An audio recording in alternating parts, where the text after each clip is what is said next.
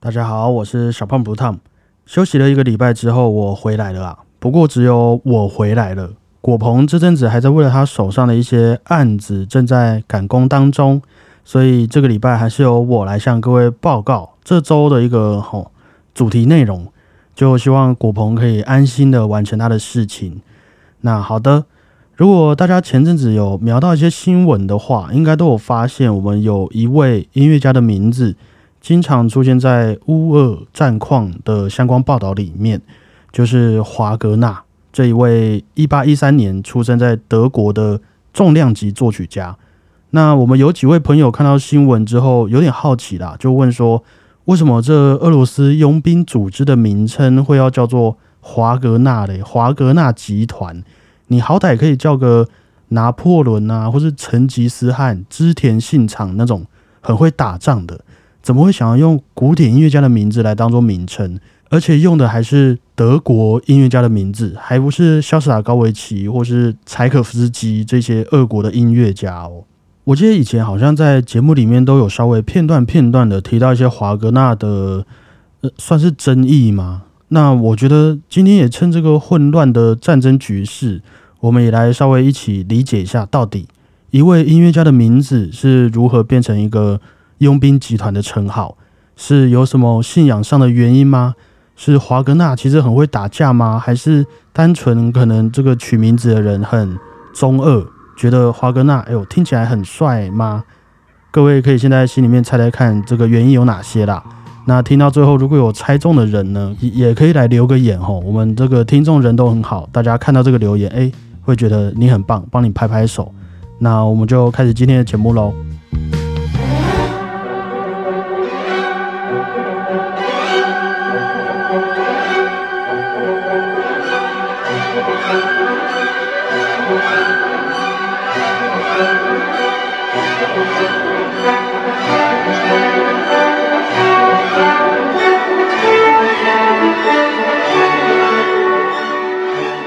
战争这件事情，应该在听节目的我们都没有经历过，也最好一辈子都不要经历这种事情啦。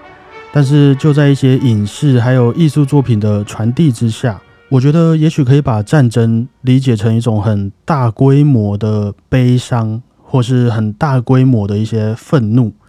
因为平常我们跟人家单挑好了，我小胖去找你单挑一对一的决斗，其实你说被打到会有多痛，会有怎么样的情绪？都只是针对我个人而已，就像我现在讲给你们听，你们可能跟我是绝对不会有一样的感觉。可是如果是战争，它是一个民族对抗民族、国家对抗国家，或是人种对抗人种，这样子听起来，它造成的伤害就会是比较大规模的吧？这个情绪影响也会是大规模的，大家会跟你一起悲伤、一起庆祝，然后一起失望。那这种感觉其实就跟……我们大家一起在听一场音乐会、看一场电影的感觉是很像的。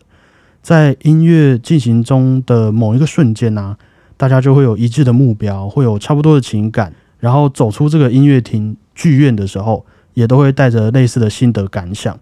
所以，从很久很久以前啊，跟宗教一样，有很大一部分的音乐啊，也是为了战争在服务的。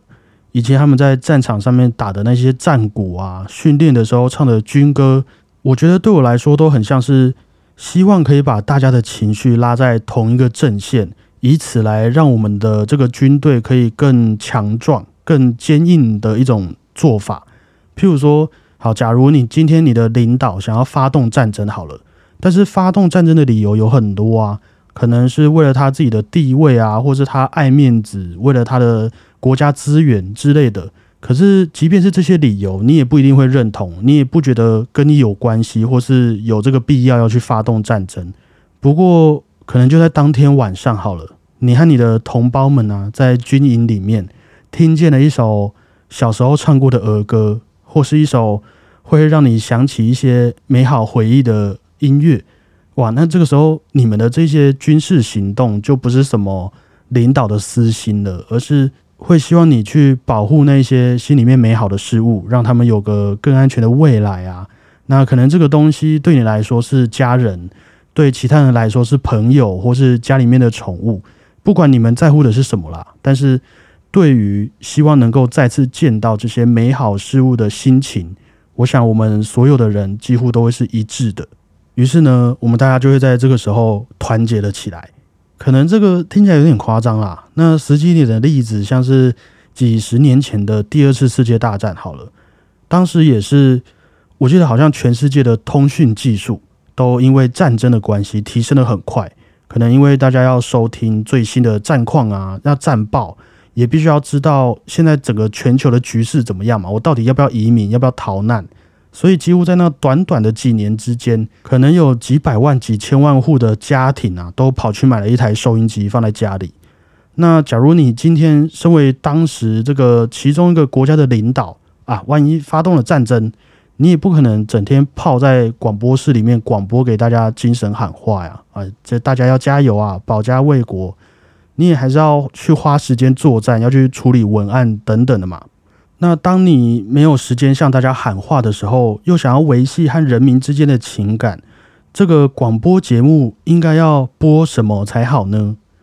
应该我们都会同意播放音乐给大家听，会是最好的选择吧。应该不会是脱口秀吧？现在在战争啊，那，你也要确定那些喜剧人还讲得出笑话吗？可能他的家人就在战场上，他这这些地狱梗，可能大家会觉得很残忍啊。所以，身为国家的领导，那你这个时候会播放哪一些音乐？会愿意让大家欣赏什么种类的音乐？在这段期间就会变得非常非常重要了。这件事情，我觉得对于整个音乐圈来说，也算是一件非常大的事件啊，因为。原本我们以前讲的那些音乐家、演奏家，他们都是在音乐厅里面演奏，顶多啦就是录一张唱片给别人买回去听。那不管怎么样，能够接触到的人都是有限的。但是现在是几千万的人都有了收音机，你的演出就会变得非常重要啦。因为你从只能影响一个音乐厅里面大家集体的情感，到整个国家的人的情绪。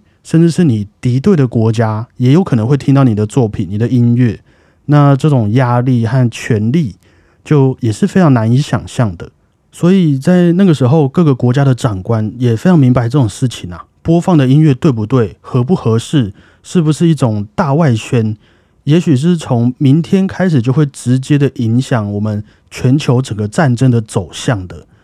于是，所有人也就在这第二次世界大战的期间，开始去重视、去找寻那一些适合自己国家的声音。那同时也控管着其他不适合我们国家民族听的音乐。像美国在这一段期间，我记得也是随着许多的黑人啊，跟着原本那些白人，他们一起去作战、挖壕沟啊的关系，所以爵士乐啊、摇摆乐、蓝调。就在当时成为了非常重要的音乐，一方面是象征那种美国的那种人民自由的文化，那同时也可以娱乐啊慰藉那些因为战争而受伤的心灵。然后这些爵士音乐，我记得好像在战争之后，第二次世界大战之后，也大量的推广到了日本。那好像是因为日本投降吧，然后有被美国他们那些盟军占领一阵子的样子。所以就把爵士乐的那些蓝调啊，各种曲风也一起带了过去，让日本人感受一下这种不同的氛围，用音乐来融合我们大家的精神。这样子，你们不要再打仗了，不然他们原本都听一些日本自己的军歌，或是《望春风》《雨月花》之类的那种曲子。那个时候我们也是日治时期嘛，我记得当时台湾人和日本人都在听这些音乐啦，在这个二战的日子，还有像是当时的苏联。他们也有成立的类似那种国家作曲协会啊、音乐协会之类的这种组织，然后就会拨预算当做是音乐比赛的奖金，来给这些国内的作曲家，让他们可以在这个战争时期一直不断的创作自己国家的音乐作品，就以此来巩固所有人民，不管是你说在前线打仗的，或是后勤，还是平常待在家里面听音乐的老百姓。大家心中都有一个爱国主义的精神，可以稳固在那里。所以你说，在当时，甚至是直到现在啦，这些音乐家和艺术家有办法都没有政治立场吗？我觉得应该是很难的。因为，即便是我录个 podcast 好了，如果我站错边，或是搞错状况，去错了国家，我的作品也很有可能会直接被政府给下架。那甚至我在这一块土地上。会直接被禁止表演，禁止发出声音。那如果你是爱惜自己作品的人的话，要怎么选择适合你所处的社会，还有你希望的政治文化倾向，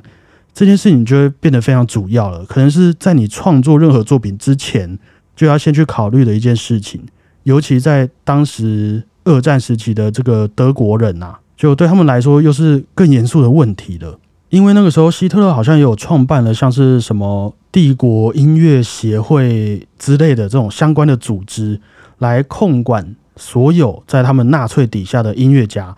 那当然你要有资格在这里演奏音乐、发表你的作品、用音乐来维生、当个老师，你就一定要遵守特定的规范。好比说最简单的啦，你绝对不能是犹太人啊！所以在当时，像是马勒啊、孟德尔颂这些有犹太人血统的音乐家作品，几乎可以说是完全被禁止的。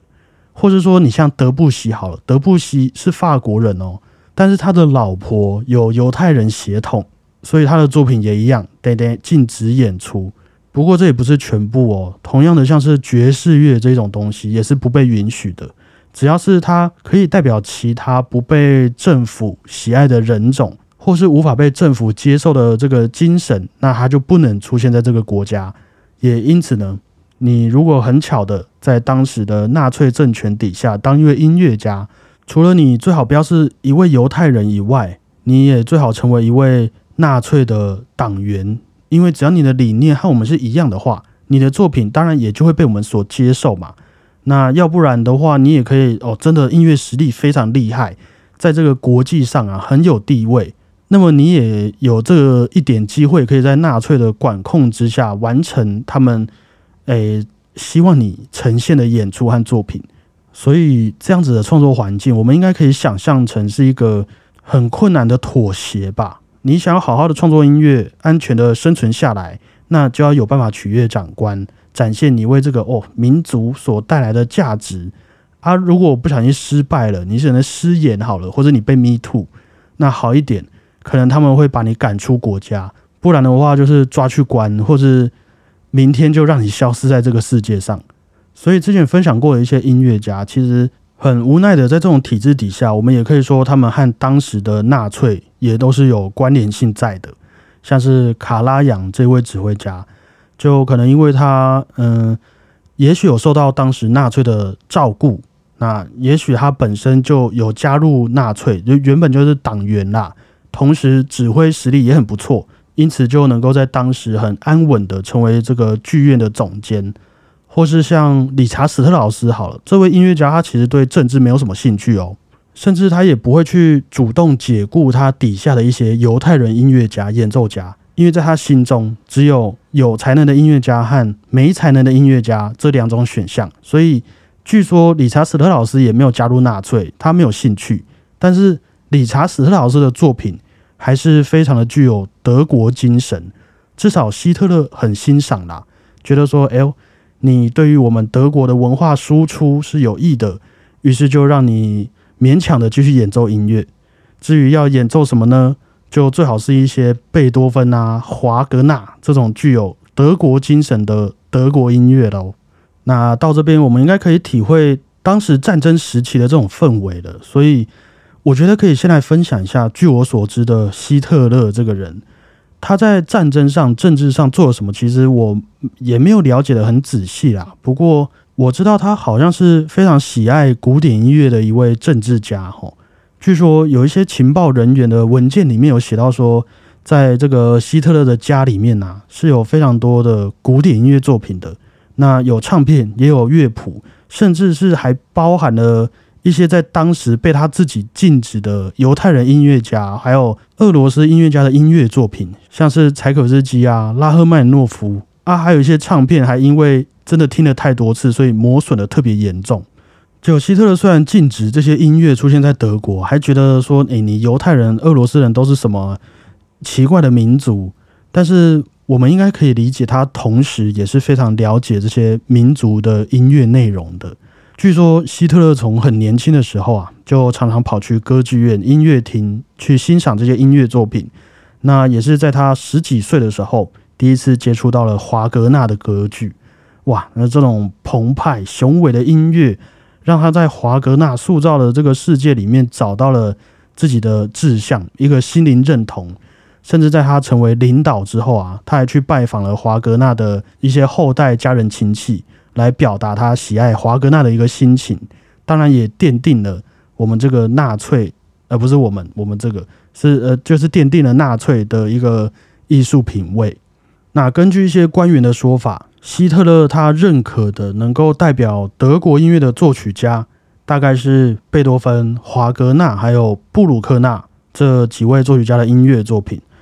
贝多芬应该很好理解，他就是一位经典的德国精神、德国文化的英雄嘛。那华格纳是希特勒最喜欢的作曲家，他也都几乎随身会带着华格纳的唱片啊。有时候纳粹在开会的时候、演讲的时候，也都会要放华格纳的音乐作品。至于布鲁克纳这位作曲家，对于希特勒来说，更像是嗯华格纳的伙伴吧，华格纳的弟子。而且希特勒和布鲁克纳好像一样，都出身卑微，就小时候的处境比较弱势。不过最后呢，我们都成就了伟大。所以布鲁克纳在当时也被当作是一种德国人的精神向往吧，一个榜样的感觉。但是我们先说回到华格纳身上好了，应该有学音乐的朋友们都能理解他的作品，对于我们全世界的音乐环境都是有相当的影响的。像是他使用主题动机的手法呀，为每一个角色都写了他们的代表旋律，还有他对于整体艺术的贡献是如何平衡音乐、剧本、舞台的这个视觉呈现，也都对我们后来的电影配乐、舞台剧，还有可能游戏产业等等，我觉得都有很大的一个贡献在。不过在他的作品底下，还是有着一个非常牢固的民族精神的啦。而且印象中，华格纳还曾经发表过一些针对犹太人音乐而写的文章。但是我觉得他不是讨厌犹太人，而是他觉得每一个民族都要有自己的音乐。那像是犹太人，好，譬如说孟德尔颂好了，孟德尔颂这样子去学习巴哈，学习这些德国人的民族文化是没有办法成就什么经典的啦。我们必须要和自己的民族有联系，才会是健康的，才可以成为一个。精英这样子，我记得是在讲这些内容，但也不确定华格纳是不是嫉妒他们这些犹太人音乐家的成就，所以就是故意去酸他们，或是说他跟风才写的这些文章。因为反犹太人的这种意识已经持续很久了，在欧洲的历史上，那在华格纳所处的那个时代，这也是一个很大的议题。所以，哎呦，如果我可以成为当今最大的反犹太人。德国音乐家，那我华格纳的这个名气啊、号召力，是不是也会变得很大呢？就好像我们现在常常在说环保，环保，然后就有很多的艺术家也为了要赶上这个话题，就去发表了很多环保相关的作品啊，或是环保相关的文章，有点类似这个概念。于是华格纳就发表这些，哎呦，我真的不太喜欢犹太人的相关文章，但我觉得可以稍微帮华格纳。平反一下的是，他在这个文章里面，据我所知啦，是没有表示说，所以我们就应该要盖集中营，或是我们就要去铲除异己的这些行为哦。它比较像是单纯推崇我们这个德国的民族主义，那也同时为了德国文化艺术的进步去付出而已。只是，哎，这也不是什么理由啦，因为事实就是随着时代的进展，这个种子。还是在希特勒的心中种下去了。那华格纳作品里面强调的民族主义，还有他在歌词、在剧情里面会去塑造英雄跟对于死亡的一些哲学思想，就被当成了纳粹的一种推波助澜，还有他们的精神支柱。那后面的故事就像我们听到的那样，华格纳的作品和希特勒的所作所为是牢牢的被绑在了一起。然后又加上第二次世界大战的结果，以至于我记得是直到现在哦，华格纳的音乐可能还无法在以色列还有一些犹太人比较多的地区来演出，因为在那边你只要提到华格纳，他能代表的事情也许就相当于那种法西斯主义、强烈的民族主义、英雄主义等等，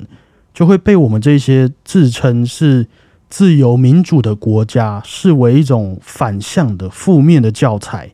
所以对于一些人来说，虽然希特勒只愿意推崇德国人啊，而且他最后也失败了嘛，战败了。就结果来讲啦，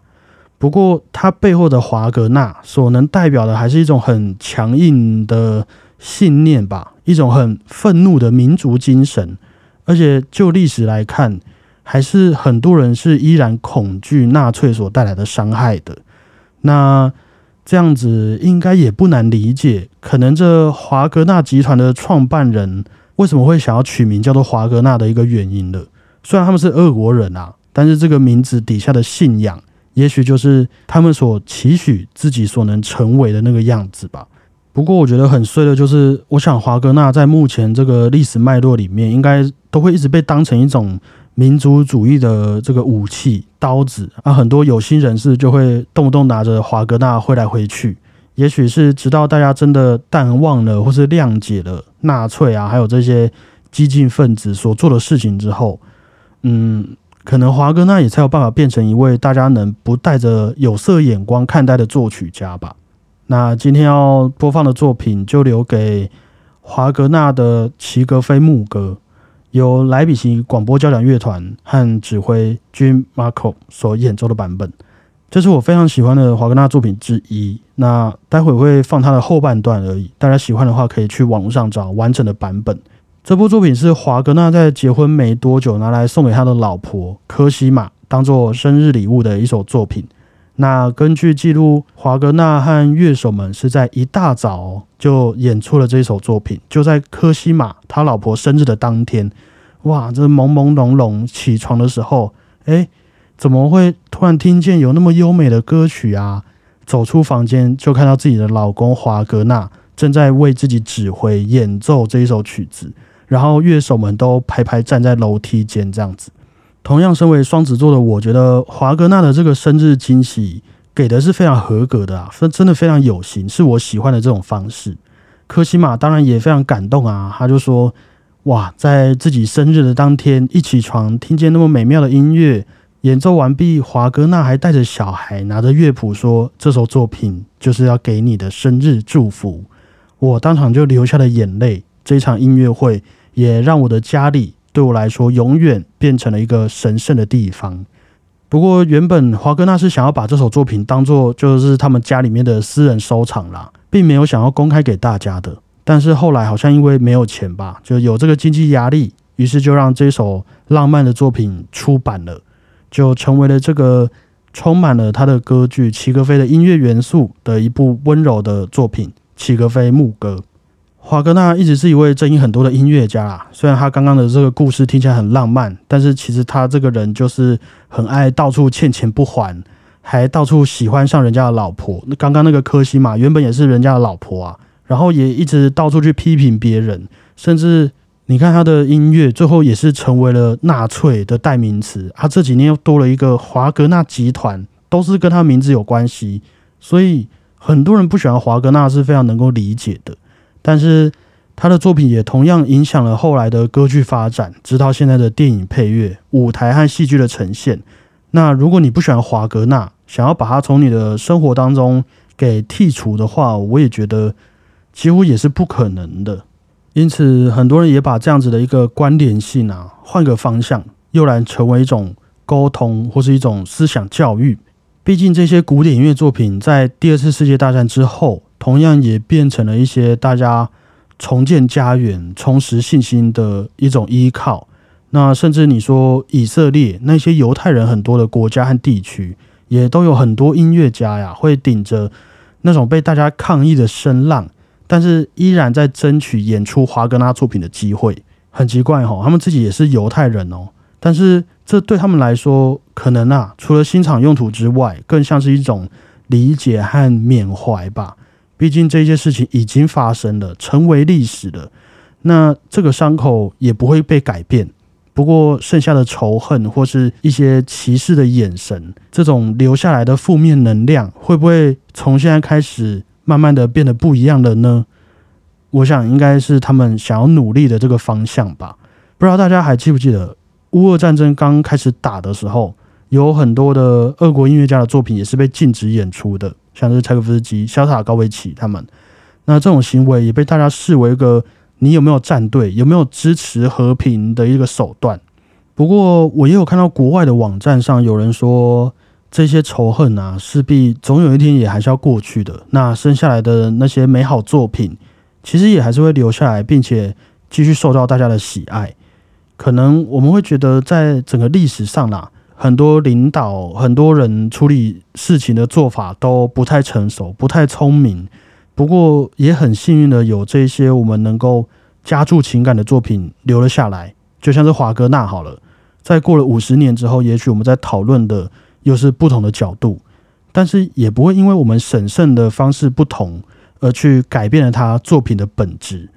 我觉得也是给我们一个方向来判别，说一部作品它有没有一个深度，或是现实一点来讲啊，它有没有价值，经不经得起时间检验的一个参考方向啦。所以说，如果要问我为什么华格纳集团会叫做华格纳的原因，我是觉得，你知道，因为我们可以用各种角度来审视华格纳的音乐，从文化上、历史上，还有音乐技法上面等等。但是华格纳集团在做的事情，会不会比起华格纳的作品来说，又稍微比较的片面一点的呢？我也不知道啦，不好说。因为就像我们刚刚说的嘛，我也希望这个节目可以在世界各地上架呀。所以，好，对于这个问题，虽然刚刚你在节目里面讲那么久了，可能大家也都有自己的答案。不过，我觉得用一个大家都能接受的答案来说的话，应该就是。我对这个问题无可奉告啦，无可奉告。这个答案应该是蛮安全的，就是我们也是跟那些电视上面的人学的嘛，所以应该是没有问题的。就感谢大家，我是主持人小胖不烫，大家再会，希望世界和平啦。